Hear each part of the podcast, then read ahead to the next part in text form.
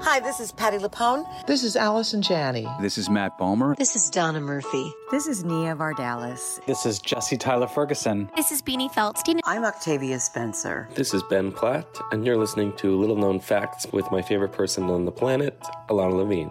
A-OK. Welcome to Little Known Facts a podcast where you will hear unfiltered, raw, honest, and uniquely funny interviews with artists you love as they talk about the art they love to make. I'm your host, Ilana Levine. Hey, I heard you needed inspiration. He's Ilana and friends with some revelations. Little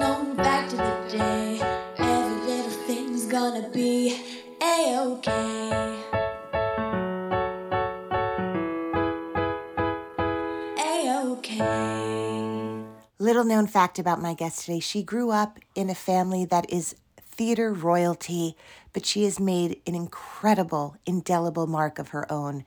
Welcome, Jenny Gersten, to the podcast. A-OK.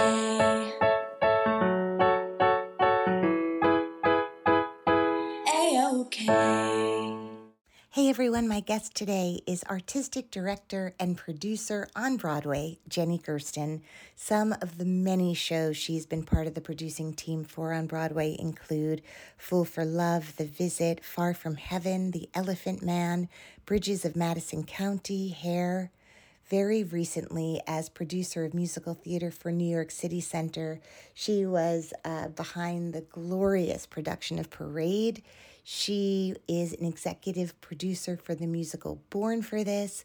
She serves as the line producer for Beetlejuice on Broadway and the national tour.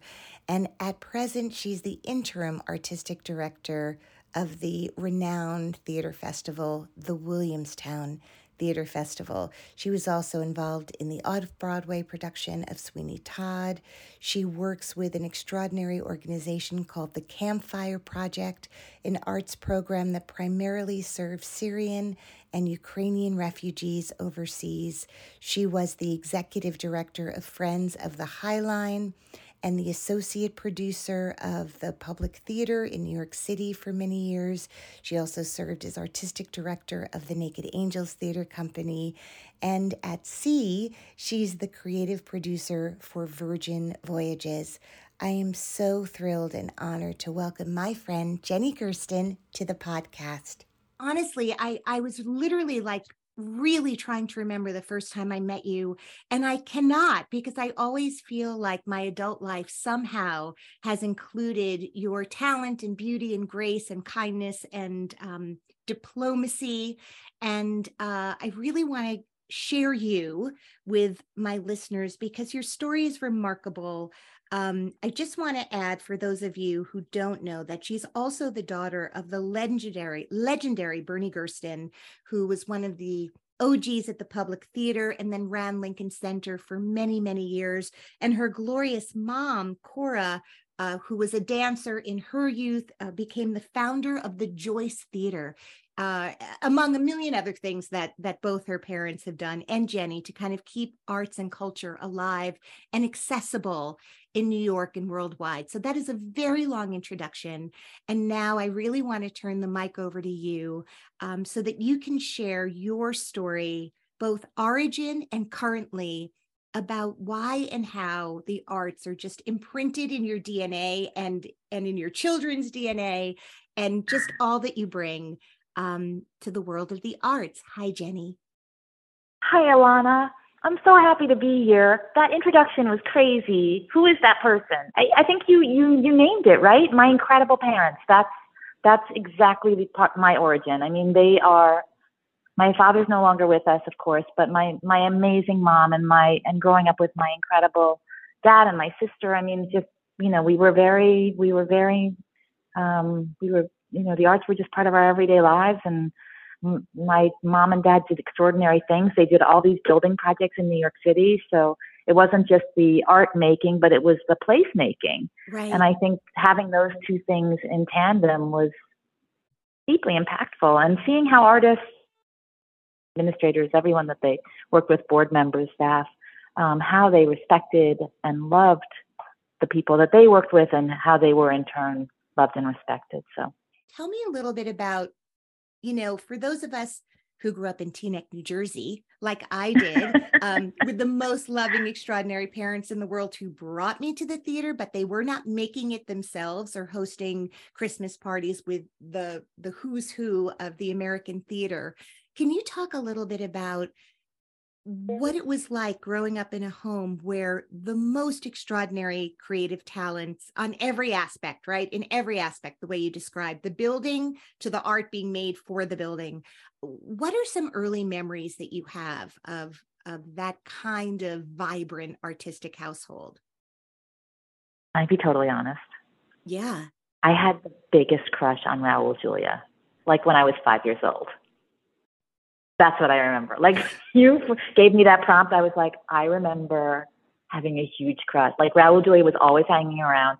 You know, all those public theater actors were around in those early days, those 70s, the, the, from the 1970s, like the foundational days of the public, uh, of the Shakespeare Festival, which is what they called it then. And, uh, and it was like Sam Waterston and Raul Julia and, you know, John Guare and, um, I mean, just incredible people. But I just, all I remember is that my first real love was Oh, Raul. so you're using your little known fact now. That's basically what you're going to do. That's true, actually. That is a little known fact. I have another one in my back pocket in case you need it. but that's a really good one. My God, Raul Julia. I mean, I just watched. A, but but I mean, I I, I, I shouldn't be coy. I don't mean to be coy. To answer yeah. your question, I mean, you know, it, it's not as fancy as those people. Being around creative people is, as you know, like very inspiring and and very uh, alluring mostly, right? I mean, those creative people are are the reason that we go into the business because it's so um, intoxicating in the good way. I suppose also maybe the bad way, but mostly in the good way. But a lot of times, people who kind of grow up in a family business, whatever it is, um, can sort of be overwhelmed by uh, the expectation of them by going into the family business. So, was there a time where you sort of thought, oh, I'm going to go way in another direction? Or were you always interested in being a part of this industry somehow? I knew it from a pretty early age, but when I was heading to college, my dad said, Look, you know, your mom and I have really spoiled you. You know, we've raised you kind of in this exclusive environment and we've made it look like it was fun. And, you know, I don't think he ever said glamorous because I never, I don't think my dad felt it you know like to put it in that kind of trope. But um but he used to say oh you know we we really we really did sort of skew you in that regard. And i want you to remember as you go to college will you please think about all the ologies that are out there from archaeology to zoology? And so i went to oberlin college in ohio and i got there and i thought oh i'll check out the theater department. And i spent about two days in the theater department and thought uh-uh i don't need to be here and so I became an archaeology major. Wait, did you say archaeology? I just went with the first one on the list. Um, it's a, it was slightly random. However, I had a real interest in art history and a real interest in anthropology and a real interest in geology. And all of those subjects uh, made up for an archaeology major at, at Oberlin, which did not have an archaeology department. But if I took classes in those three disciplines, I could end up being an archaeology major. But what an incredible kind of investigation into and so I history. yeah yeah it's perfect and mankind in every way and sort of um okay so you did that in school and, and layers, you, right? Like layers. sedimentary, sedimentary layers. Yes, and so I love it. I mean, Beanie Feldstein talks about how being a sociology major was like the most important thing in terms of her preparation for a career as an actor, right? The ways in which these things feed us unknowingly. Um, when you said just, I want to circle back, when you said like I ran away from the theater department immediately, was there a part of you that uh, was thinking about being a performer? Did you do plays when you were a kid? I did a little bit, and I was terrible. But I, I believe you. My cousin, my, I truly was my cousin Alexandra ran um, back when it was like not even a real practice in the industry. My co- my cousin ran uh, a program called New Writers at the West Side at the West Side Arts Theater, which was a play reading program before anyone was really doing play readings. And one of the first play readings she did was a play by a guy named John O'Keefe, and it needed a kid actor in it. So I went and did that, and Andre Gregory directed me in it. And it, started a lifelong friendship with Andre Gregory. He and I are still friends to this day since I was 12 years old. Um, uh, but uh, no, and, and he thought I was a great actor, but I'm here to tell you, Ilana Levine, I was a terrible actor. So when you got out of school, how did you begin your career in earnest? I did some um, during my I so in in uh, I did most uh, the museum work like internships during my college years, but um, at, during like January term. But in the summers, I would intern at, at the Eugene O'Neill Playwrights Conference. So I started doing that when I was 17. And I did three summers there. And that was pretty formative because Lloyd Richards was the artistic director. He was an extraordinary mentor to me. And, um, and then, of course, that's really where I began my artistic community was the actors and directors and playwrights who were part of participating in the conference the, those summers. So that was very formative for me. And I met an actor who I had a crush on, actually, another crush. Um, it really reveals a lot today. And he was uh, he was leaving the the playwrights conference, and he said, "Come follow, you know, come see me in these shows at EST Ensemble Studio Theater. I'm gonna do these plays with uh, Willie Reale and the 52nd Street Project." Got it. And so I, a couple weeks later, I went to EST and I saw this guy in the plays. And this guy named Willie Reale came out on stage and said, you know, I'm doing this thing with these kids in this neighborhood and these theater artists. It's a mentoring program. And he was very charismatic, but the program really blew me away. So I asked if I could be an intern there, and they essentially let me be. And they hired me. And after my first job in the industry was at this grassroots mentoring organization. And from there, I just, uh, you know, I, I gained a lot of skills there, and it was really fun to see that organization grow because it was very early days and then grew a lot while I was in the five years I was there. And then from there, I got my first producing job with Mike Ritchie at Williamstown Theater Festival. Okay. So that was sort of your, how your relationship with Williamstown began. Yeah. And when you look back at sort of your, I don't know, you're, you're kind of coming up under the, the kind of mentorship of someone like Michael and then kind of thinking about like how you are you know you're at the helm now. Are there things that you learned at that time from observing him or working with him that you're like huh i still carry that with me to this day. Like i like that. I like how he did that. That's a great question. I mean michael um, you know michael and i had so much fun together. I think he is really important to me for how he approached the work to say, you know, make sure you're working with people you love and projects you believe in and listen to the director more than anything else. He really did teach me that, that the director, because, because he wasn't a director, he really relied on the relationships with directors to help create the programming of a, of a, of a theater. And I think, but mostly what he really, really taught me was to have fun he had said it was I, that sounds so trivial, but it's not. Um, we loved working together, and we had mm-hmm. so many laughs. And then at some point, I don't know if it was right after you know your timeline better than I, um, but you ended up at That's the when public. I came to Naked Angels. No, but, I came to Naked Angels after Williamstown. And then the public. Yeah. Okay. So, I mean, I guess that's probably where I got to know you best. I cannot believe you took on us crazies. that was the first time you were an artistic director of a theater company, the boss lady. Um, what was that like for you? You know, it's so interesting. I always wanted to be my dad. My dad started the public theater with, it didn't start it, but Joe started the public theater and my dad came in and my dad was associate producer for these incredible and unbelievable years uh, at the New York Shakespeare Festival. And I thought that's what I want to do. I want to be the person behind the great person, just helping like create, you know, create the, the things, making, you know, taking the yeses from that, or that leader and helping to materialize them. And I don't need the, I don't need to be out front and I don't need to be, you know, in, in the public eye. And when Michael Ritchie got a job running a theater in Los Angeles, when he was working at Williamstown, we'd worked together for nine years at that point. He turned to me and he said, You should take my place at Williamstown. And I was like, absolutely not. That's not who I am. I'm the person behind the person. I don't want to be out front. And he said, you could do it. You'd be great. And I said, no, no, no. And he said, try it. So I went up for the job because I loved Williamstown so much at that point. And um, I didn't get it.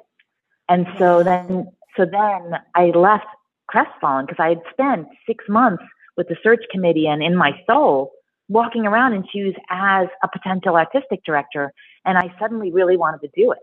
So when Naked Angels called, I was thrilled to take on that responsibility. And to answer your question, I found it both incredible for the opportunity to say yes to artists and really engage in those conversations in a real way, and incredibly lonely because the amount of responsibility and the idea that you can't ever turn to someone and be like, is this the right thing to do? And I'm not sure how to move forward, or it, that sense of loneliness was profound and very strengthening ultimately. Mm-hmm. I really look back at those years of Naked Angels and I think, wow, I developed such strong muscles to be resi- to begin real resilience.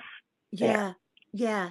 And so what was it like? Was it this insane homecoming in a way when you find yourself at the public theater, which is I mean, the mecca for for so many artists who came to New York. That was the dream, like to be a part of that building because eh, it's so much more than a theater. It is a community clubhouse of the greatest artists of all time. And there you are. And was Oscar the artistic director when you went?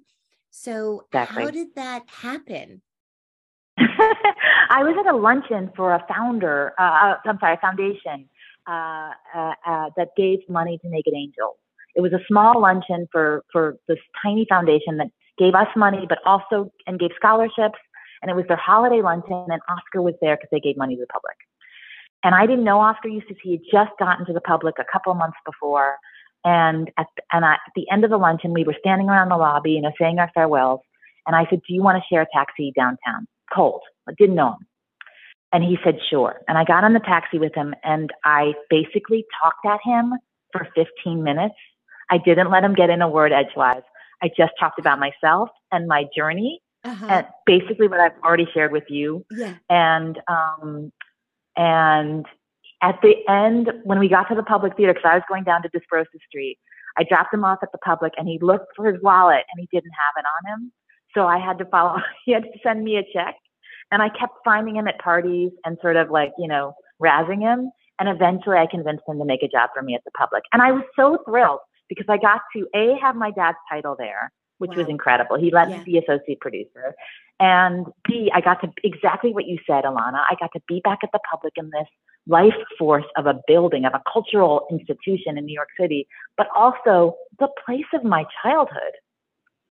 Incredible. So it was so meaningful. Yeah, yeah. And also after those years of like real, um, you know, uh, really, you know, challenging work at Naked Angels, to be able to be at the public and be of service I mean, I, I didn't get to the autonomy, the joy of autonomy of being an artistic director, but I was like, but I get to be in this building and be of service to my community that I love. I was so happy. And I loved working with Oscar too. Yeah, yeah. Well, talk and we did, you... as you mentioned, we did some great shows those, the, in those years. Oh I mean, just God. incredible shows. Yeah. yeah. Um, you know, there for for the few people who may not understand what your job is can you talk a little bit about, you know, obviously you've had a lot of different titles, but all of them are about sort of what you said, which is supporting a director and, and a playwright and an artistic vision for each production, which is led by someone else, production to production, and being of service to that, but also getting to make choices about what productions are going to happen in the institutions that you are as you rose in in in the hierarchy um, of an institution you started to get to not just support but be in service to all of us by choosing the thing that we're going to mm-hmm. see so so how how does one over time gain the confidence um, to trust their taste in a certain way how did you evolve in that way from I'm being in support of others' taste to this is my taste? Mm, I, I don't know that that's how I think of it. I know that there's like a neurological or something thing that happens in me when I'm talking to an artist about a potential project or even reading or seeing something where I think, or even seeing a performer, you know, where you're just like, wow, that person is lighting, like they're, they're, they're doing something that's making me see it differently. It's like waking me up. It's lighting me up, what breaking me open. There's so many different ways that art can like affect you. So, but what is it ultimately? It's basically just a form of listening to your heart, right? Like that thing of like trust your gut or listen to your heart. That that kind of very everyday advice that we have to. It's so easy. It sounds cliche, but it's it's so foundational, right? So I think it's just that. So if it's if that's your TED talk, right? Like if your TED talk is um that art is love, right? That that the piece right speaks to your every every part of your body is excited by this conversation or piece of work. Um, is that something that you have always had, or have you learned how to listen to yourself as you've matured? Yeah, I mean, I think when you're really young, there's so much noise. Yeah. Right. And and I think you're I think you're trying. Also, you're doing a lot of gaming, and I, I think that's a way to explain it, right? Like, oh, if I do this, then I'll get this New York Times review, or if I do this, I'll get this famous person or I'll get I'll sell out the theater, I'll sell all the tickets, right? I think you're always like there's like a manipulation kind of strategy um, way, and I I think you're right. I think there's something about the stillness over time mm-hmm. to just go like, no, hold on, what what feels right that I maybe have developed. Okay, so I mean, you you shared really openly just moments ago that it sounds to me like not getting the artistic directorship of Williamstown the first time around was pretty painful for all sorts of reasons at the time. And obviously everything happens for a reason quote unquote and the journey is like so circuitous in a way. But you kept returning there right in these different it's different ways. Um, so there was such a like pull to that particular theater, that institution, the history of that place, that even with kind of some wounds from the past, you were willing to throw your hat in the ring or be courted back. Um, mm-hmm. What has that been like? Um, to after all of these other journeys and also you do so much at the same time. You know people don't understand a summer theater program is an, a year long job and I, I don't know that everyone realizes that just because the plays are there two or three months a year the office is open and and work is happening all the time. But while you're doing that you also are producing a lot of other things independent of the williamstown theater festival. Um, talk to me about going back. What is that like going back someplace on your own terms and how has that been feeling as of late? Oh my goodness. Well i mean it is a place my first nine years there with michael were so formative for me and also were the time when i really kind of grew up. Um, you know i got married during that time i had both of my children while i was working at the williamstown theater festival that first time. So i had deep roots in that community and I do think that that place is magical. And and again, also informed by the wonderful time I had with everyone there uh, when I was working with Michael. It, it's it's it's pretty powerful those that that time for me. However, I think going back has been equally fulfilling for different reasons. To sort of try to put my own, um, you know, my own stamp on on the place, and to make new memories for other people that are just as joyful and and um, fruitful, I think has been very powerful for me. That would that sort of describes my second time. My first time as artistic director, my second time back. Now that I've been here a year as the interim artistic director, I really came into um, as a bridge, really, for what Williamstown has been. Because Mandy Greenfield, who was my predecessor, who ran the festival the last, uh, uh you know, many years, um, did such extraordinary work here with new work and um, and and and, and strengthening Williamstown's sort of place in the in the in the larger American theater field to just be a, a home for new work and and and new writers. So I think she's been incredible for that. But now we've been working on sort of how we redefine what a summer theater is because that's based in this sort of summer stock model that requires a lot of exploitation and free labor, which we of course cannot continue. So we've been looking at all of the equity issues, lowercase equity issues and and and inclusion and and making sure that there weren't barriers for for people to participate. Um, and not just expanding what, what a summer theater looks like. So that definition or that container is the thing I've been really interested in, in the past year. So we're still working on that.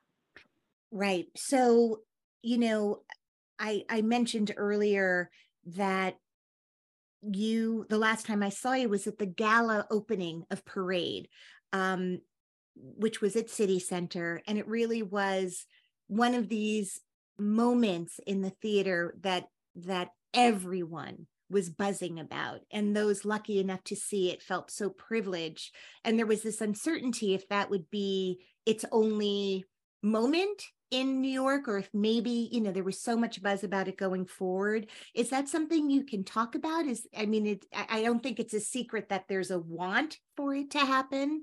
Is that? I mean, I think that's, I think that's exactly on? right. I, uh, I mean, I can't, you know, I, what, what can I say? I think it was a thrilling, I mean, it was, it is one of the great memories of my lifetime is parade. I, I had, such, I thought it was absolutely incredible to be part of it mm-hmm. and that Michael Arden, the director, did just a beautiful job, and that that score by Jason Robert Brown is breathtaking, and Glenn Patton, Micaela Diamond were just exquisite. So I did feel, Ilana that that piece require is asking for more life. Yeah.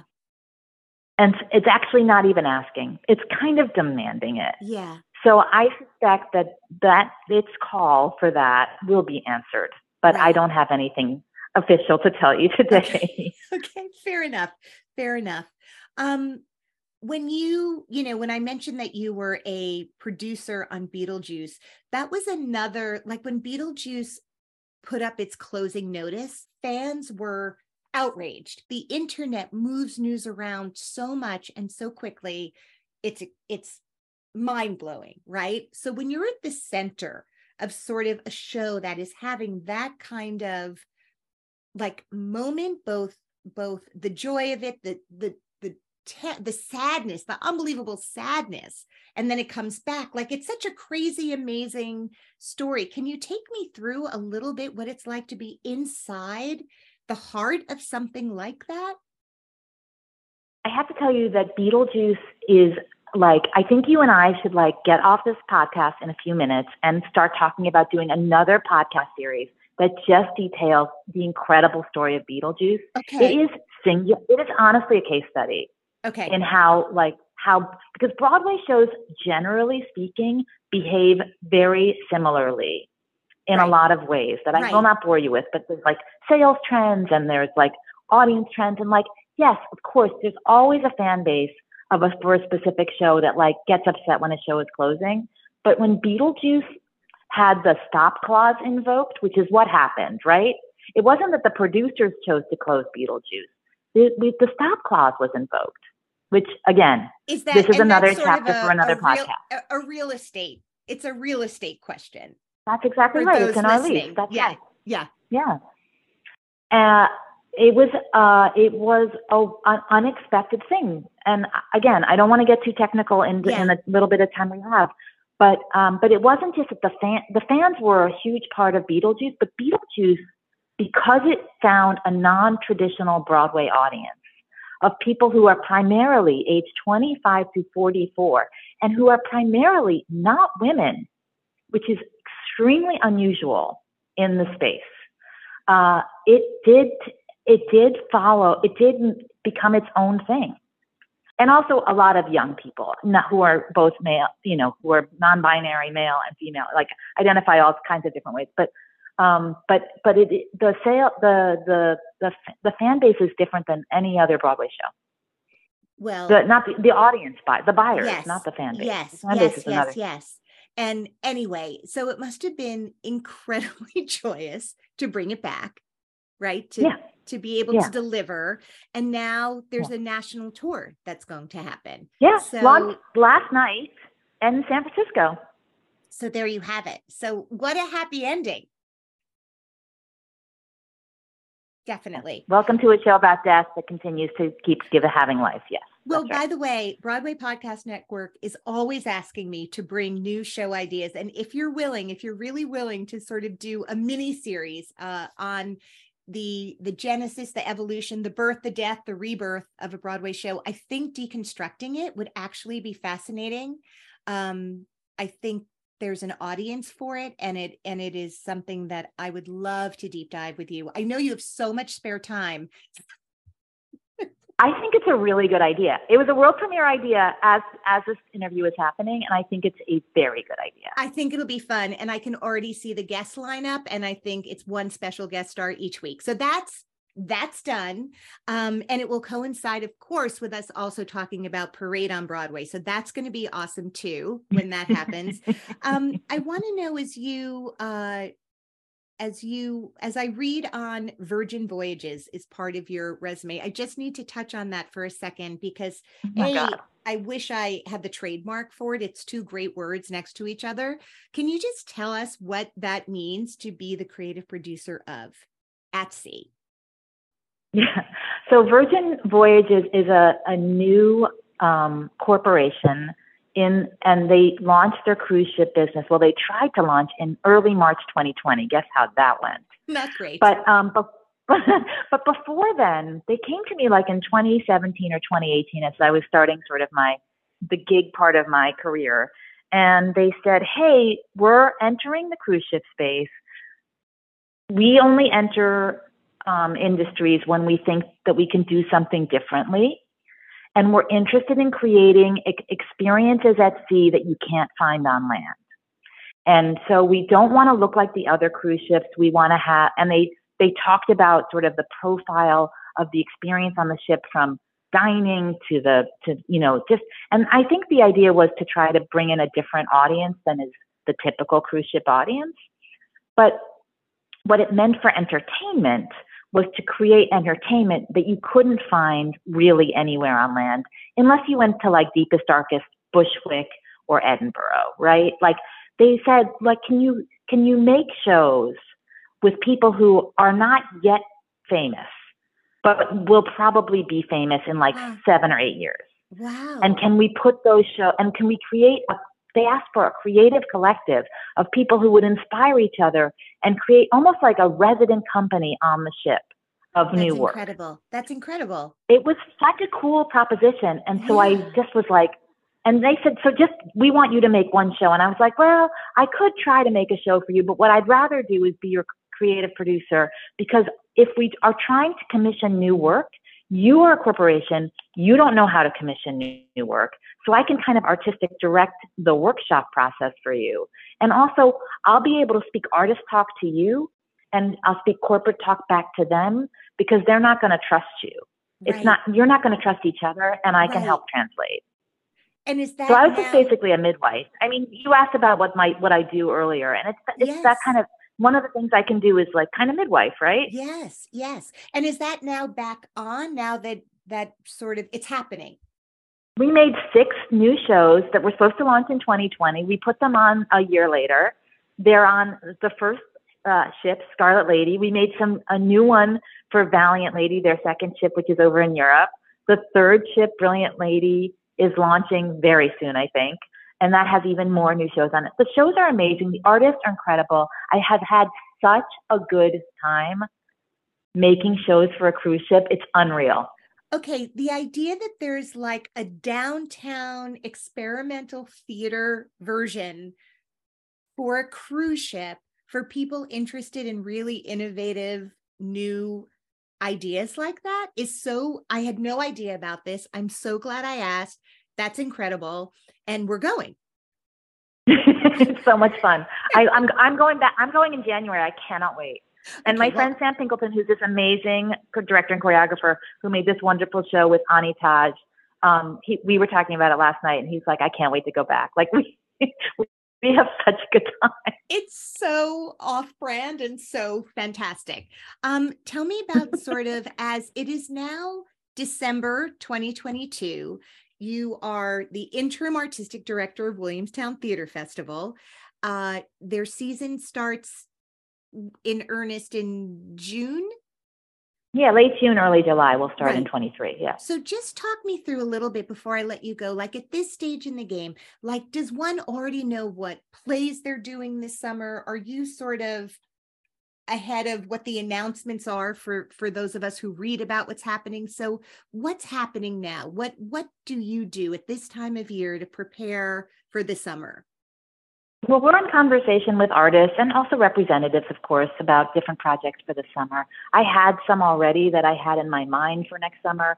And I think really the conversations have been both about what the programming is also going to be, but really going back to this conversation about like what is possible. Mm-hmm. Because we really are trying to shift the organization. And sometimes building the plane while flying it can be complicated.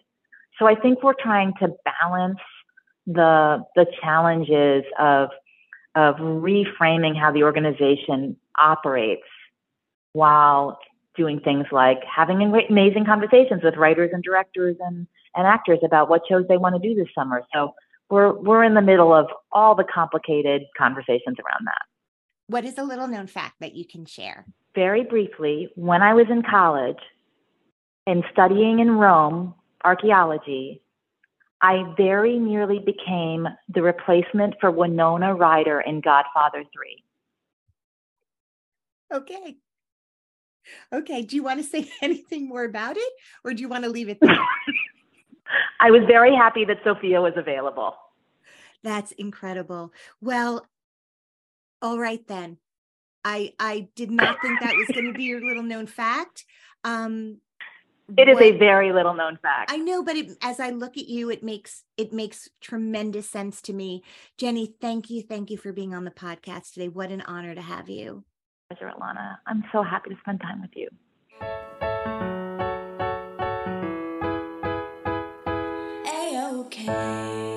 Little known fact if you want to donate to the podcast, just go to littleknownfactspodcast.com forward slash donations. Thank you so much in advance for your generosity. Have a great day.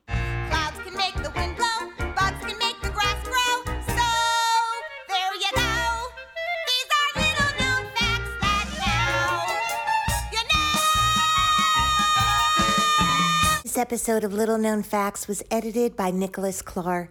We record in New York City. The Little Known Facts theme song was written and recorded and sung by Georgia Famusa with backup vocals by Caleb Famusa. Thank you.